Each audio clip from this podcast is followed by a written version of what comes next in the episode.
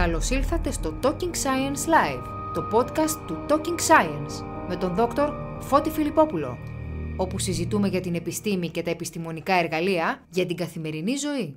Είμαι ο δόκτωρ Φώτης Φιλιππόπουλος, ιδρυτής του Talking Science και επισκέπτης καθηγητής στο αντικείμενο της διαχείρισης των καινοτομιών.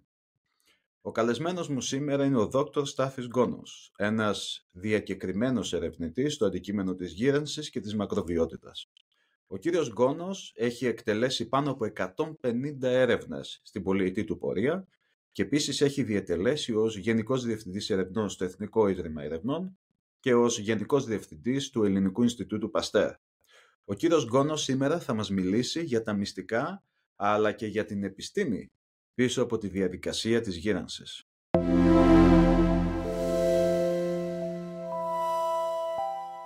Είναι μεγάλη χαρά και τιμή να σας έχουμε για άλλη μια φορά στην, ε, στην πλατφόρμα του Token Science, στην πλατφόρμα επικοινωνίας της επιστήμης. Χαρά μου να είμαι και πάλι μαζί σας. Η δική μας.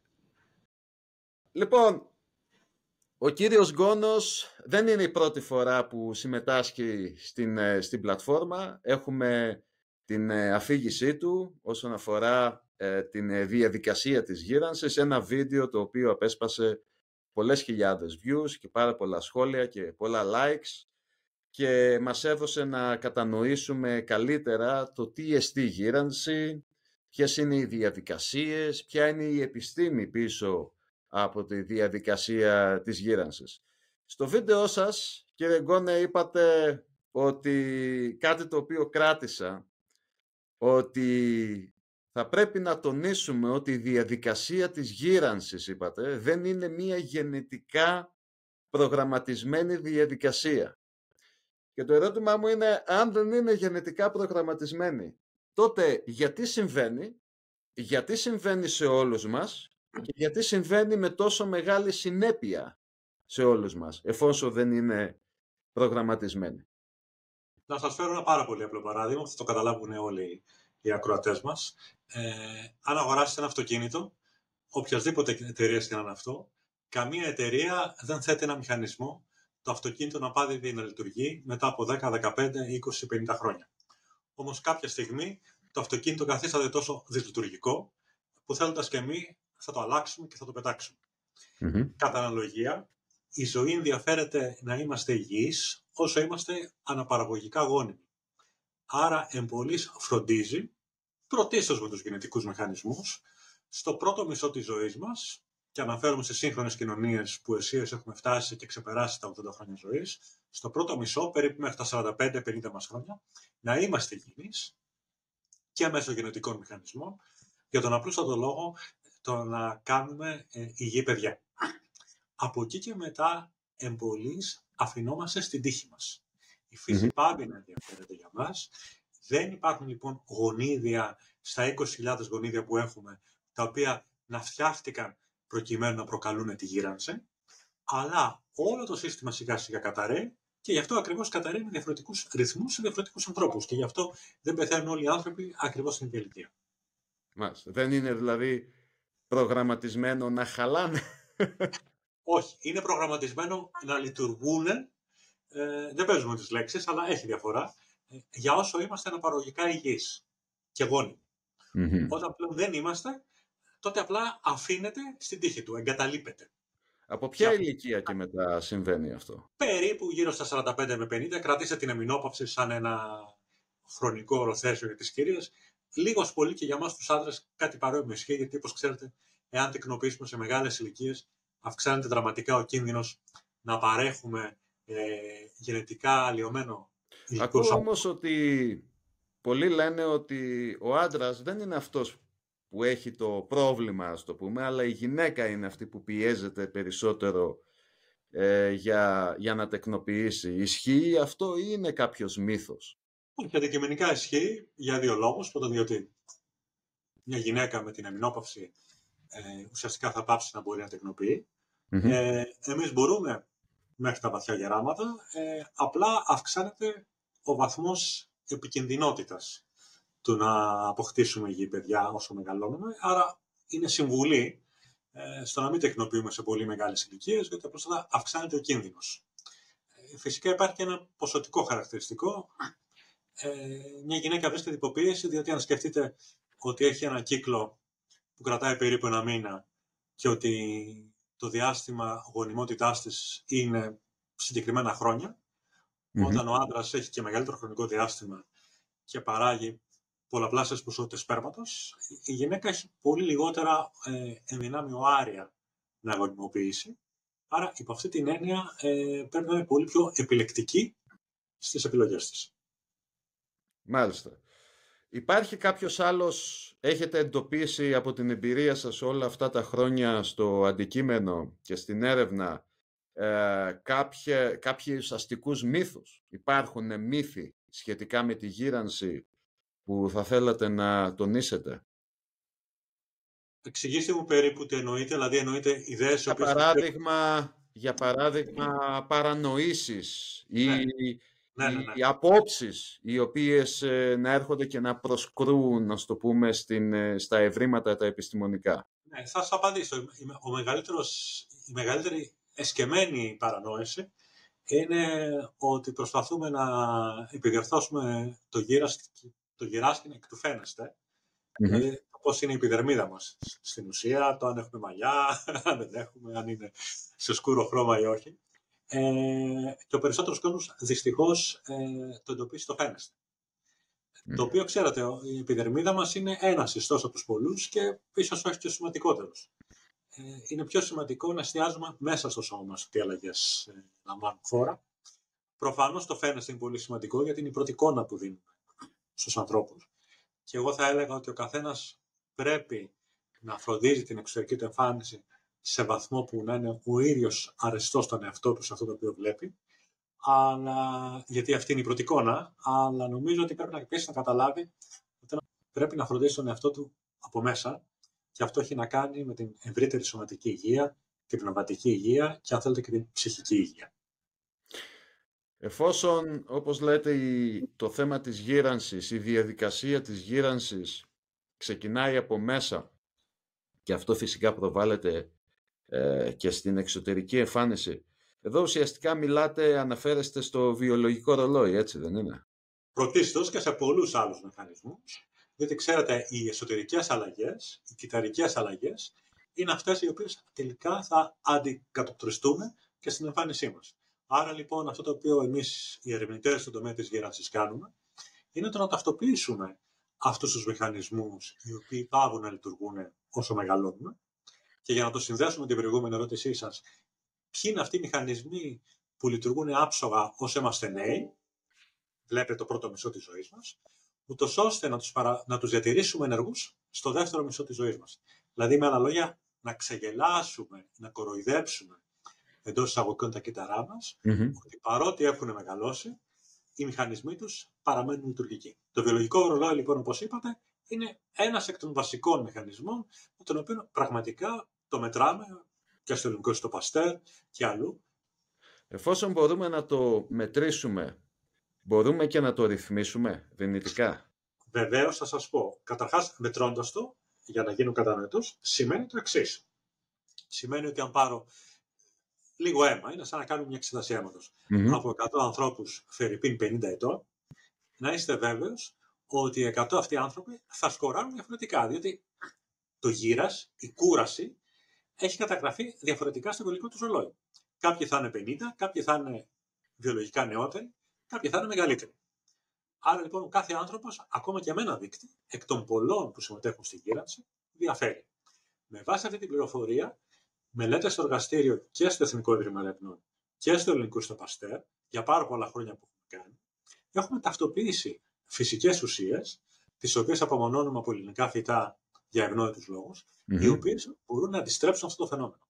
Άρα, αν λοιπόν, για παράδειγμα, έρθετε εσείς, μετρήσουμε τα, τα τελομερή, α πούμε, το βιολογικό τα οποία βρεθούν να είναι πιο κοντά σε σχέση με την ηλικία σας, γιατί υπάρχουν πρώτοι καμπύλες και ξέρουμε ποια είναι η εντός εισαγωγικών φυσιολογική τιμή, μπορούμε να σας συμβουλεύσουμε τι πρέπει να κάνετε με χρησιμοποιώντας φυσικές ουσίες, ούτως ώστε να βελτιστοποιηθεί αυτός ο δείκτης και συνήθως ε, προτείνουμε πανέλεγχο στο εξάμεινο για να δούμε πραγματικά υπάρχει βελτίωση.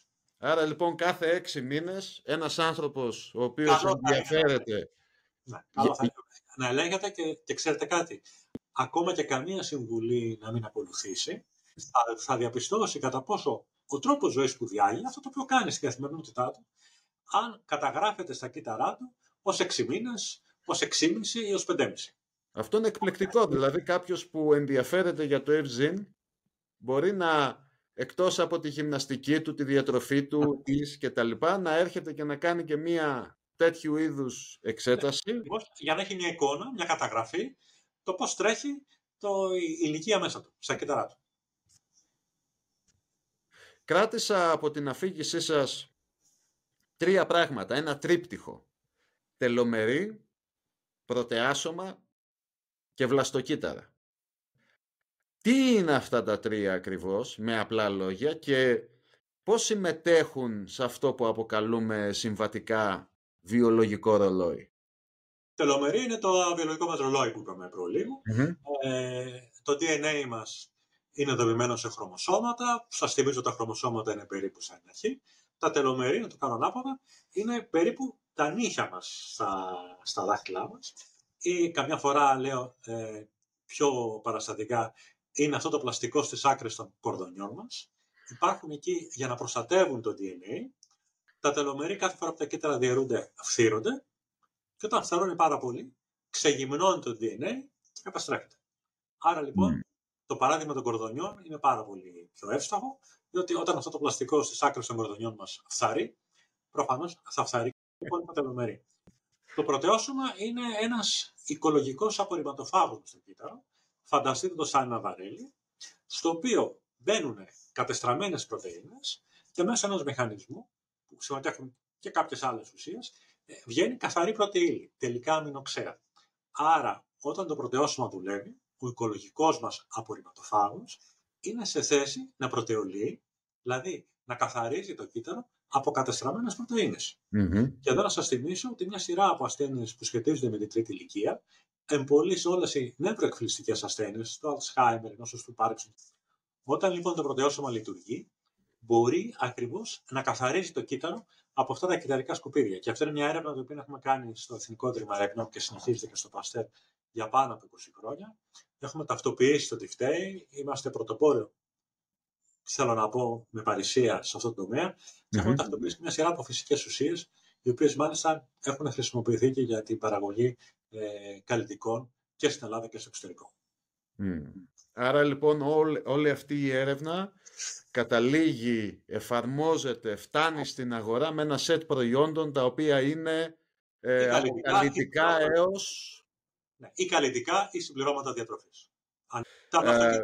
είναι ο, ο κυταρικός μας βαλαντέρ, να το πω πάλι όσο πιο απλά γίνεται. Είναι κύτταρα τα οποία όταν χρειαστεί μπορούν να διαφοροποιηθούν σε άλλα κύτταρα Δηλαδή, αν για παράδειγμα πέσουμε και χτυπήσουμε, ε, για να υπολωθεί η πληγή μας, θα πρέπει τα βλαστοκύτταρα της επιδερμίδας να φτιάξουν επιδερμίδα. Όσο μεγαλώνουμε, τα κύτταρα αυτά αφενός μεν ελαχιστοποιούνται, αφετέρου δεν χάνουν την ικανότητά τους να διαφοροποιούνται. Και γι' αυτό ακριβώς όταν ένα παιδάκι πέσει και χτυπήσει τα γόνατά του μετά από λίγες μέρες, η επιδερμίδα του έχει ιαθεί, δεν βλέπουμε καθόλου την πληγή. Αν όμως πέσει ο παππούς ή η γιαγιά, η επούλωση της πληγής θα πάρει πολύ παραπάνω. Στην λοιπόν, προσπαθούμε να βρούμε μηχανισμούς να διατηρήσουμε τον αριθμό και την πολυδυναμικότητα των μαστοκυτάρων ισχυρή, ούτως ώστε να έχουμε τη δυνατότητα να έχουμε αυτό ακριβώς το ρεζερβουάρ μπαλαντέρ στην κυταρική μας τράπουλα, ούτως ώστε όταν μας λείψει κάποιο χαρτί, κάποιο κύτταρο, να έχουμε αυτούς τους μπαλαντέρ για να αντικαταστήσουμε τα κύτταρα τα οποία φθήνουν. Σε αυτούς τους τρεις τομείς ε, επικεντρώνεται η έρευνα ε, για τη γύρανση σε παγκόσμιο επίπεδο. Μιλάμε για τελομερή, πρωτεάσωμα και βλαστοκύτταρα. Σε αυτούς, αυτά σε, είναι ουσιαστικά... Και σε, μερικούς άλλους, τα, τα μεταβολικά μονοπάτια, για παραδειγμα ε, όλο αυτό το κομμάτι που έχει να κάνει με την, με την πρόσληψη της διατροφής. Ε, είναι, είναι η επιγενετική μια φοβερά αναδυόμενη διαδικασία, το οποίο σημαίνει πρακτικά το πώς ο τρόπος ζωής ενεργοποιεί και απενεργοποιεί γονίδια. Όλοι μας έχουμε περίπου τα ίδια γονίδια, αλλά πόσο διαφορετικοί είμαστε. Γιατί, Γιατί ο τρόπος ζωής που κάνουμε στην ουσία ενεργοποιεί διαφορετικά γονίδια σε εσάς από ότι σε μένα. Και αυτό ξέρετε, ε, αν θέλετε, έχει και φιλοσοφικές προεκτάσει, διότι το πώς θα ζήσουμε είναι στα χέρια μας και είναι η ελεύθερη βούληση που έχουμε, ο τρόπος ζωής ο οποίος θα κάνουμε, αυτός ο οποίος πραγματικά τελικά θα συνδράμει στο να έχουμε μια ζωή με, με υγεια ή ίσω μια ζωή με λιγότερη υγεία. Αν τα βάλουμε σε μια ζυγαριά, έχουμε λοιπόν το βιολογικό, το γενετικό το κομμάτι και, στο, και στην ε, άλλη πλευρά έχουμε την επιγενετική, τον τρόπο ζωής δηλαδή. Τι βάρος έχει ο τρόπος ζωής στο τελικό αποτέλεσμα, τι σε μια εξίσωση όταν δίνουμε ας το πούμε, έναν βαθμό σπουδαιότητας, τι, πόσο, ε, ποια είναι η αναλογία των δύο, εάν μπορούμε να το θέσουμε με, με, με τέτοιο κριτήριο; σε ομοζυγωτικούς διδήμους, άρα διδυμάτια με ταυτόσιμο γενετικό υλικό, mm-hmm. οι οποίοι μεγαλώσαν σε διαφορετικά περιβάλλοντα. Ναι, ναι. Άρα η γενετική προδιάθεση ήταν η ίδια, το περιβάλλον διαφορετικό. Ναι. Και δείχτηκε ότι ο τρόπος ζωής συνδράμει σε ένα ποσοστό 65 με 70%. Άρα λοιπόν ε, είναι στα χέρια μας πρωτίστως το πώς θα ζήσουμε. Εάν έχουμε και καλό γενετικό υλικό, τόσο το καλύτερο.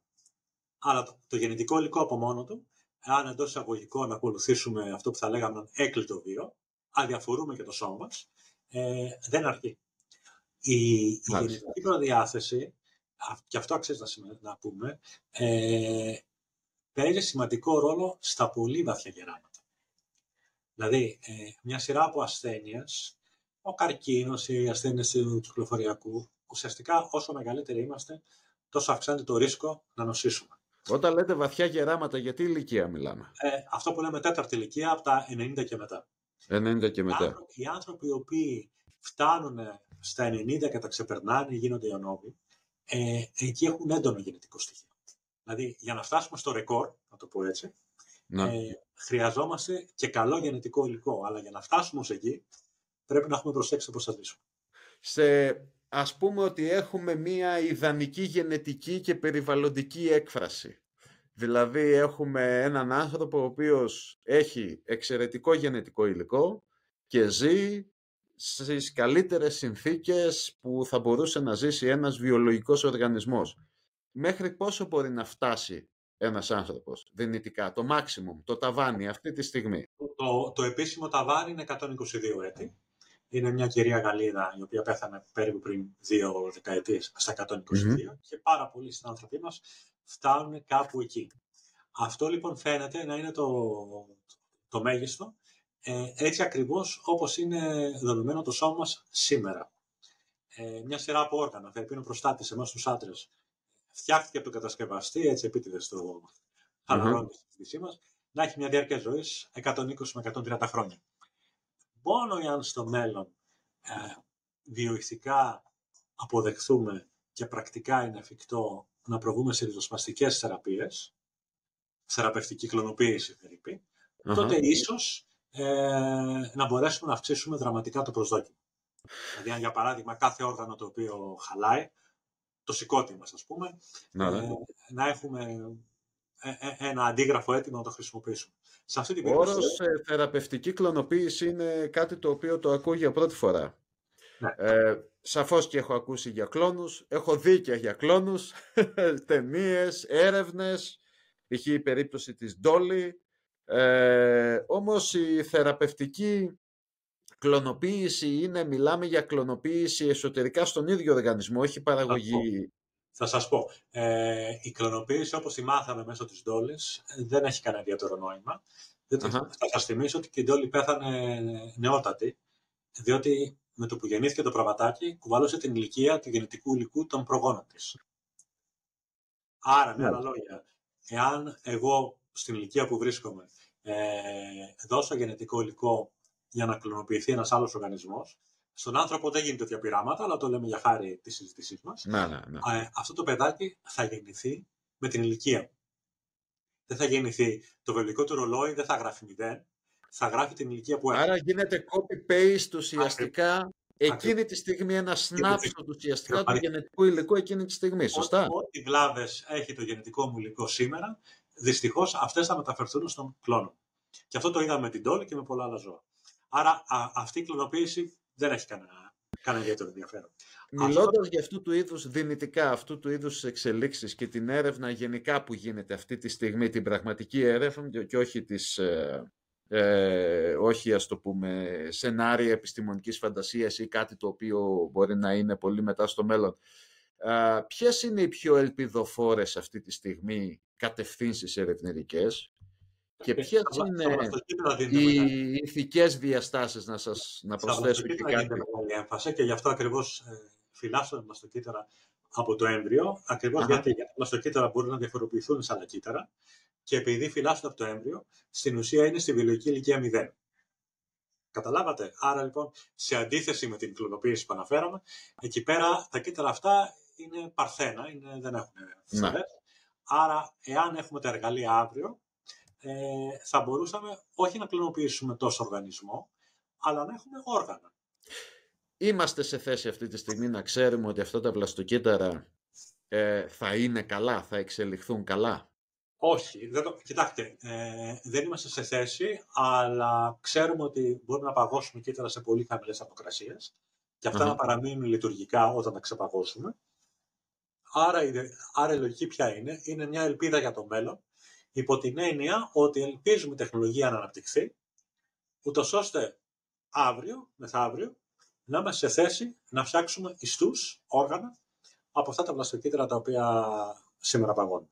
Μέχρι τι ηλικία ε, θεωρείτε ότι είναι το, το παράθυρο, ας το πούμε, της ευκαιρίας για να πάρουμε αυτά τα βλαστοκύτταρα από έναν άνθρωπο; Από όσο γνωρίζω, ε, κύτταρα παίρνουν ακόμα και τα, από τα νογιλά δοντάκια των παιδιών, τα οποία τα αλλάζουμε τα δοντάκια μας ε, δύο-τριών ετών.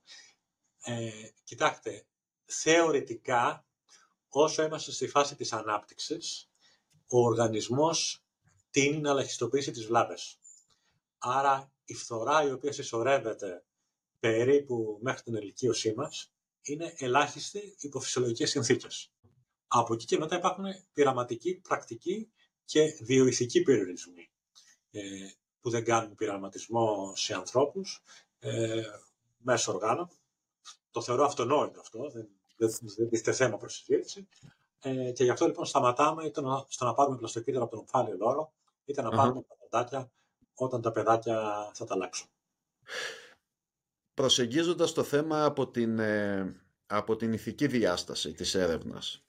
Ε, όλοι γνωρίζουμε ότι οι άνθρωποι των επιστημών ότι το κομμάτι της ηθικής στην έρευνα είναι, είναι σημαντικό κομμάτι ε, είτε σε επίπεδο έρευνας είτε σε επίπεδο διδακτορικού πάντα υπάρχει και ένα σημαντικό κεφάλαιο που αναφέρεται στις, στις ηθικές διαστάσεις. Όσον αφορά το αντικείμενό σας, ε, υπάρχουν, ποιες, είναι, ποιες θεωρείτε ότι θα πρέπει να είναι οι ηθικές κατευθυντήριες γραμμές ε, ή τα όρια τα οποία θα πρέπει να ορίζουν ε, την έρευνα στο αντικείμενό σας για τα επόμενα χρόνια. Είναι πολύ σημαντικό αυτό το θέμα και χαίρομαι που το ρωτήσατε, ε, διότι ξέρετε βρισκόμαστε σε ένα οθέσιο όπου η επιστήμη προχωράει, η επιστήμη θέτει ερωτήματα, αλλά θα πρέπει αυτά τα ερωτήματα να είναι σε μια αγαστή συνέργεια με την κοινωνία. Ε, καταρχάς, η γνώμη μου όσον αφορά την αντιγήρανση, που είναι και η γνώμη της συντριπτικής πλειοψηφίας των επιστημόνων, να το πω εν είδει σλόγκαν, είναι να προσθέσουμε υγεία στα χρόνια που θα ζήσουμε και όχι χρόνια στη ζωή μας. Αυτό νομίζω το οποίο τελικά ενδιαφέρει όλους μας είναι να φτάσουμε θεωρητικά μέχρι την τελευταία μέρα της ζωής μας να είμαστε υγιείς και λειτουργικοί σαν να ήμασταν νέοι. Και προφανώς αυτό το λέω υπερθετικά. Ε, αν καταφέρουμε έναν άνθρωπο 80 ετών να τον κάνουμε λειτουργικό σαν είναι 60 αυτό θα είναι τεράστιο επίτευγμα. Ε, δεν θεωρώ ότι με το να αυξηθεί το προσδόκιμο θα προσθέσουμε τίποτα. Ε, δηλαδή, ρωτώ, ε, ε, ένας άνθρωπος ο οποίος θα ζήσει 150 χρόνια ή, ο, ή αυτός ο οποίος ζει 120 είναι περισσότερο ευτυχής από κάποιον που θα πεθάνει νεότερος; Πόσο μάλλον δε, αν ο πρώτος περάσει τα τελευταία 20-30 χρόνια σε μια ανεπηρική καρέκλα, σε έναν οίκο γυρία, σε θετικέ χαλεπές. Και φυσικά εδώ πέρα επισέρχεται και το κοινωνικό κομμάτι, διότι ξέρετε ότι μιλάμε για τη γύρα του πληθυσμού, μιλάμε για τον υπερπληθυσμό του πλανήτη. Άρα λοιπόν και τέτοιου είδους θέματα τα οποία προφανώς πρέπει να τα λάβουμε υπόψη μας. Αν όμως καταφέρουμε και ζούμε το μεγαλύτερο μέρος της ζωής μας υγιείς, αυτό θα προσθέσει και κάτι στο προσδόκιμο. Δηλαδή, ήδη ξέρουμε ότι τα παιδάκια που γεννηθήκαν τον 21ο αιώνα, ένας στα τέσσερα εξ αυτών θα φτάσουν και θα ξεπεράσουν τα 100 χρόνια ζωής. Άρα, το προσδόκιμο σιγά σιγά αυξάνεται, γιατί γνωρίζουμε τι πρέπει να κάνουμε και τι πρέπει να αποφύγουμε. Και αυτό ακριβώς κάνουμε. Ποιες θεωρείτε ότι είναι οι σημαντικότερες κοινωνικές, οικονομικές προκλήσεις της ε, γύρασης του πληθυσμού, γιατί είναι μια συζήτηση η οποία έχει πάρει φωτιά το τελευταίο καιρό και στην Ελλάδα φυσικά. Βέβαια δεν είμαστε η μοναδική χώρα που αντιμετωπίζει αυτό το θέμα. Όλη η Ευρώπη, η δυτική κοινωνία αντιμετωπίζει το θέμα της, ε, της γύρανσης του πληθυσμού. Και επίσης, εάν είχατε την ευκαιρία να, να συμβουλέψετε την πολιτική ηγεσία σχετικά με, την, ε, με τη γύρανση, τι πολιτικές εσείς θα προτείνατε για να αντιμετωπιστούν αυτές οι, οι προκλήσεις; Κοιτάξτε, ότι είμαστε μια χώρα η οποία διέπεται από υπογεννητικότητα, ε, αυτό οφείλεται σε μια σειρά από παράγοντες. Ε, Καταρχάς, θα δείτε ότι όσο πιο ανεπτυγμένη είναι μια κοινωνία, τόσο λιγότερα παιδιά κάνει. Αυτό είναι μια, ε, ένα γεγονός. Ακόμα, ακόμα και αν συγκρίνετε τη ζωή στο ζωικό βασίλειο ε, τα πιο ανεπτυγμένα ζώα κάνουν λιγότερους απογόνους. Για λιγότερα... ποιο λόγο θεωρείτε ότι συμβαίνει αυτό; αυτό θα μπορούσαμε να φιλοσοφούμε για ώρες. Ε, Ενδεχομένως συμβαίνει διότι ακριβώς έχουμε, έχουμε, έχουμε αυξήσει το προσδόκιμο, άρα δεν χρειάζεται να, να επενδύσουμε στην ποσότητα. Ξέρετε, όταν Πάμε για ποιότητα δηλαδή. Ακριβώς. Όταν ένα ψαράκι θα κάνει μερικά εκατομμύρια αυγά, το 99% θα πεθάνει. Ε, αυτή τη στιγμή, έχοντας ελαχιστοποιήσει την παιδική θνησιμότητα, μπορούμε με μεγαλύτερη ασφάλεια να κάνουμε λιγότερα παιδιά. Ε, αυτός είναι, αυτή είναι μία, μία παράμετρος. Μια άλλη mm. παράμετρος είναι ε, ουσιαστικά προφανώς οικονομική λόγη. Τώρα μπαίνουμε σε καθαρά κοινωνικά στοιχεία, δηλαδή ξέρετε, ε, σήμερα, Βέβαια, παίζει ρόλο. Παίζει ρόλο. Η χώρα μας, ε, ήδη το να κάνεις δύο παιδιά, ε, αν θέλει να τους δώσεις μια ικανοποιητική μόρφωση, πάρα πολλοί συνανθρωποί μας οικονομικά δεν είναι σε θέση να τα συντηρήσουν. Πόσο μάλλον ε, να τα συντηρήσουν σε μεγαλύτερο αριθμό. Ναι. Ε, η, η, η εξίσωση της γυναίκας με τον άντρα. Μια γυναίκα θέλει να κάνει καριέρα, προφανώς. Άρα λοιπόν, ε, δεν, αν τεκνοποιήσει σε νεαρή ηλικία όπως ήταν παλαιότερα, σε μεγάλο βαθμό αυτό θα έρθει σε αντίθεση με την καριέρα της. Ιδιαίτερα στις νότιο ευρωπαϊκέ χώρες, που δεν υπάρχει πολιτική πρόνοιας το τι θα γίνουν αυτά τα παιδάκια όταν η μητέρα εργάζεται. Στις σκανδιναβικές χώρες τα πράγματα είναι λίγο διαφορετικά. Να, ναι. Ε, είναι και η μόρφωση. Ξέρετε, είναι εντυπωσιακό ότι όσο πιο ε, μορφωμένοι είναι κάποιοι άνθρωποι, τόσο λιγότερο τεχνοποιούν. Ε, ίσως γιατί στο χάρο διαφορετικά το νόημα της ζωής. Αυτά φυσικά είναι ερωτήματα στα οποία μπορούμε να τα θέσουμε, απαντήσεις με ασφάλεια δεν μπορούμε να δώσουμε. Γι' αυτό απολαμβάνω να κάνω συζητήσεις με ειδικούς των αντικειμένων, γιατί είδατε η απάντηση ήταν ε, πραγματικά θέσατε θέματα που το καθένα από αυτά είναι θέμα συζήτησης από μόνο του. ε, συνοψίζοντας, αν είχατε τη δυνατότητα να, να κάνουμε μία...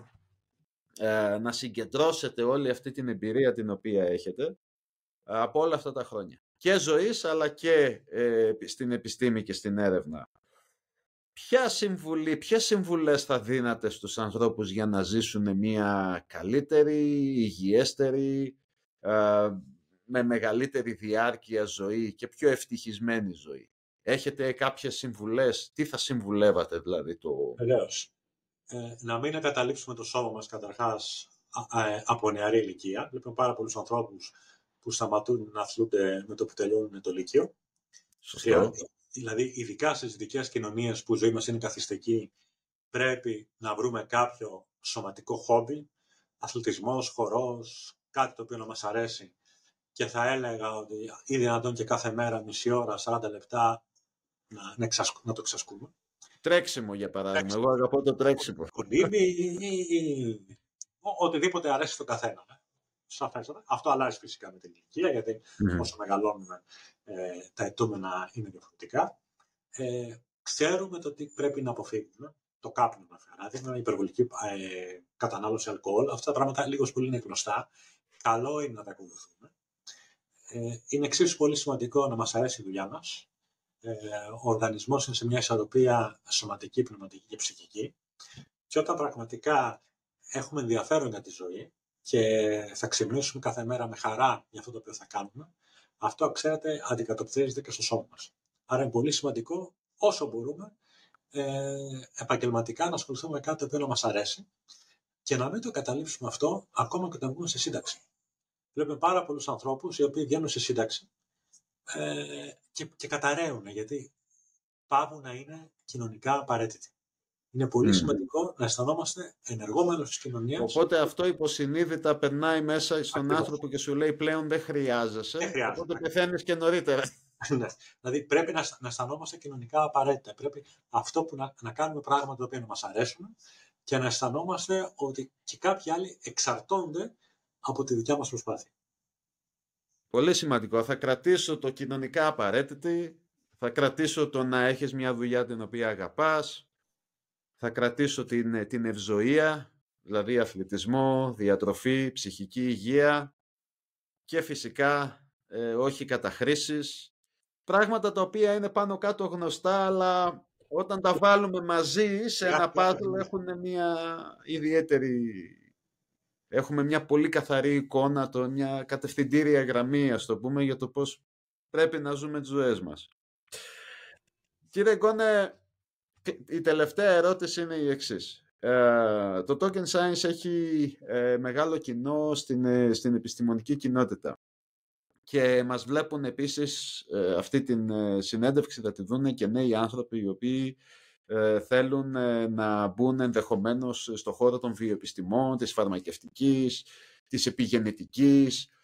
Τι χρειάζεται για να γίνει κάποιος να ακολουθήσει το δικό σας το αντικείμενο και να γίνει ερευνητής; Τι θα συμβουλεύατε λοιπόν ε, τους ε, νέους και τις νέες να ακολουθήσουν, τι, τι πρέπει να σπουδάσεις για να γίνεις αυτό το οποίο γίνατε εσείς; Και τι συμβουλές θα δίνατε για να ακολουθήσουν μια τέτοια καριέρα; Αν μιλάμε για την ε, βιολογία του φαινομένου, προφανώς θα ξεκινήσει κάποιος από ένα πτυχίο γενικά στον χώρο ζωής, Mm-hmm. Εγώ ούτε καν βιολόγος δεν είμαι στις βασικές μου σπουδές, είμαι φαρμακοποιός. Mm-hmm. Το παίρνω λοιπόν ως παράδειγμα ότι κανείς μπορεί να ξεκινήσει από κάτι συγγενές αλλά όχι σχετικό. Και από εκεί μετά να κάνει το διδακτορικό του σε ένα θέμα το οποίο σχετίζεται με το τι είναι στη ζωή. Ε, από εκεί και μετά φυσικά υπάρχει το μεγάλο ερώτημα αν κάποιος έχει τη διάθεση να παραμείνει στην έρευνα, που είναι μια mm-hmm. μακροχρόνια διαδικασία. Προφανώς θα χρειαστεί να αλλάξει πανεπιστήμια, να αλλάξει και χώρες. Ξέρετε, όσο, με όσους περισσότερους ανθρώπους ερχόμαστε σε επαφή συνεργατικά και σε διαφορετικές χώρες, τόσο τα ερωτήματα μας ανοίγουν. Γιατί, ε. ξέρετε, ο, ο ερευνητής θα πρέπει να είναι ένα διαρκές ερωτηματικό. Όταν αρχίσουμε και δίνουμε περισσότερες απαντήσεις από τα ερωτήματα που θέτουμε, τότε έχουμε γεράσει. Έτσι, για να συνδέσω τις συζητήσεις. Ε, ένας νέος άνθρωπος είναι αυτός ο οποίος συνεχώς θέλει να μαθαίνει. Και ο ερευνητής πρέπει να είναι ακριβώς στις επάλξεις, θέτοντας νέα ερωτήματα. Άρα λοιπόν μια διαδικασία η οποία είναι φόρου ζωής, είναι μια πολύ ενδιαφέρουσα διαδικασία, γιατί συνέχεια έρχεσαι αντιμέτωπος με νέα ερωτήματα, με νέες σκέψεις, με νέες αμφισβητήσεις για τον εαυτό σου. Ε, βέβαια, στην Ελλάδα το ερευνητικό υπόβαθρο δεν είναι το καλύτερο δυνατό. Ε, οφείλουμε να το πούμε αυτό. Οι, οι αγγλοσαξονικές χώρες είναι πολύ πιο προηγμένες. Γίνονται βήματα, αλλά πρέπει να αγκαλιαστεί περισσότερο η έρευνα ε, και όσον αφορά τα ακαδημαϊκά ερωτήματα και όσον αφορά τις πρακτικές της ε, δυνατότητες από την πολιτεία και θεσμικά και οικονομικά. Ποια, ποια είναι τα κορυφαία κέντρα στον κόσμο αυτή τη στιγμή; Τα κορυφαία κέντρα στον κόσμο στις ΗΠΑ και στη Βρετανία κυρίως. Η Βρετανία λόγω μακροχρόνιας παράδοσης κρατάει μια εξαιρετική επίδοση όχι μόνο στο Cambridge και στην Οξφόρδη, αλλά και σε πολλά άλλα κέντρα. Και φυσικά είναι η Αμερική, η οποία πραγματικά έχει 10-20 πανεπιστήμια, τα οποία πραγματικά είναι κορυφαία. Να. Και να υποθέσω στη Βοστόνη. Πού είναι αυτά τα πανεπιστήμια, στη Βοστόνη; Είναι, κυρίως, είναι κατά παράδοση στη Βοστόνη τα περισσότερα, είναι στην Ανατολική Ακτή και τελευταία και στην Καλιφόρνια. Στην Ευρώπη υπάρχουν φυσικά, να μην ξεχνάμε και τα ευρωπαϊκά, είναι τα, το δίκτυο Παστέρ, που έχει εξαιρετικά Ινστιτούτα, κυρίως σε παθογόνους μικροοργανισμού. είναι φυσικά τα Ινστιτούτα Max Planck στη γερμανια Ε, υπάρχουν κάποια κέντρα αριστείας τα οποία είναι διάσπαρτα. η Σουηδία έχει πολύ καλά πανεπιστήμια, όπως είναι το Καρολίνσκα, η Ψάλα. Ε, έχουμε, αλλά ξέρετε, η τάση είναι η έρευνα να, να, να κινείται προς τις ΗΠΑ. Είδα στο βιογραφικό σας ότι έχετε πάνω από 150 έρευνες στο αντικείμενο. Πόσο, ε, ποιο, ποια είναι, θα μπορούσαμε να θέσουμε μία μέση διάρκεια, πόσο διαρκεί μία τέτοια έρευνα; Καταρχάς, γίνονται παράλληλα και ε, να σκεφτείτε ότι μια ερευνητική ομάδα μπορεί να έχει 10, 20, 25 άτομα. Άρα λοιπόν ε, δεν είναι η δουλειά ενός ανθρώπου. Ναι. Ε, μια δημοσίευση μπορεί να κρατήσει 2, 3, 4 χρόνια. Αλλά να σας πω το εξής. Η έρευνα στο πρωτεάσμα που σας ανέφερα ξεκίνησε περίπου πριν 25 χρόνια και ακόμα τη συνεχίζουμε. Αυτό βέβαια έχει βγάλει 25-30 άρθρα, αλλά για να κατανοήσουμε τους μηχανισμούς μας πήρε μια δεκαετία πολλές φορές είναι, είναι, αν θέλετε, έργο ζωής στο να φτάσουμε σε ένα σημαντικό αποτέλεσμα. Ε, το τελευταίο διάστημα, και είναι το τελευταίο με ερώτημα, βλέπουμε ότι υπάρχει μια άνθηση, αυτό που αποκαλούμε την, ε, την ε, ε, μεταμόρφωση μέσω της σύγκλησης. Όχι ψηφιακή μεταμόρφωση, αλλά τη συγκλίνουσα μεταμόρφωση. Δηλαδή, όταν έρχονται πολλές επιστήμες μαζί, για να παράξουν κάτι το νέο. Βλέπουμε το MIT, για παράδειγμα, να αναφέρεται πολύ συχνά σε αυτού του, στην σύγκληση, το λεγόμενο convergence. Ναι. Θα ήθελα, κλείνοντας, να μου πείτε τι επιστήμες ε, συνδυάζονται για να παραχθεί μια τέτοια έρευνα ε, στο αντικείμενο της γύρανσης. Είναι όλοι από τον ίδιο κλάδο ή έχετε, για παράδειγμα, επιστήμονες δεδομένων ή από άλλα αντικείμενα; Η σύγκληση γίνεται και κυρίως γίνεται με πληροφορικά εργαλεία Άρα είναι mm. η, η βιοπληροφορική μια επιστήμη την οποία συνομιλούμε τακτικότατα, γιατί πλέον έχουμε τόσα πολλά δεδομένα. Βιοπληροφορική. Ναι, έχουμε τόσα πολλά δεδομένα που χρειαζόμαστε πληροφοριακά εργαλεία και υπολογιστές για να γίνει ανάλυση. Αυτή είναι η σύγκληση η οποία λαμβάνει η χώρα ήδη και έχουμε και στο Παστέρ τέτοια έργα και αλλού. Αυτό συμβαίνει. Ε, εγώ θα πάω λίγο στο μέλλον και θα πω ότι θα πρέπει κάποια στιγμή η βιολογία να συγκλίνει με τη φυσική, διότι η φυσική είναι πολύ πιο προχωρημένη επιστήμη και εκεί πέρα υπάρχουν έννοιες οι οποίες ακόμα η βιολογία δεν μπορεί να αγγίξει. Και όταν ξεκινήσουμε αυτά τα, τα πειράματα, κάποια στιγμή τα επόμενα χρόνια, εκεί πραγματικά θα είναι μια επανάσταση στις επιστήμες, γιατί θα καταλάβουμε άλλες έννοιες. Δηλαδή, η ύλη και η ενέργεια μετασχηματίζονται στη φυσική. Δεν έχουμε ιδέα, φέρει στην βιολογία, τι σημαίνει αυτό, αν σημαίνει κάτι. Το φέρνω έτσι ως παράδειγμα ε, κάτι το οποίο νομίζω θα καταλάβει ο κάθε ακροατής. Υπάρχουν λοιπόν πάρα πολλές έννοιες από τη φυσική ή το entanglement. Δηλαδή, δύο στοιχειώδη σωματίδια που βρίσκονται δισεκατομμύρια χιλιόμετρα μακριά συνομιλούν. Πώς γίνεται αυτό; Ναι. Ισχύει στα βιολογικά συστήματα κάτι ανάλογο; Υπάρχουν πάρα, πάρα πολλά ερωτήματα, αλλά ξέρετε, δεν έχουμε τα εργαλεία ακόμα για να μπορέσουμε να, να Αυτή είναι και η μαγεία της σύγκλησης, ότι έχουμε, είπατε, βιολογία, βιοπληροφορική και φυσική που έρχονται μαζί. Εκπληκτικά πράγματα. Ε, κύριε Γκόνε, να σας ευχαριστήσω για την παρουσία σας σήμερα. Αυτά ε, που μας είπατε είναι πραγματικά χρυσάφι. Ε, σας καλωσορίζω για άλλη μία φορά στο Token Science. Κυρίες και κύριοι, ακούσαμε τον ε, Δόκτωρ Στάθη Γκόνο, έναν από τους κορυφαίους ερευνητές στο αντικείμενο της ε, γύρασης και των διαδικασιών ε, της γύρασης.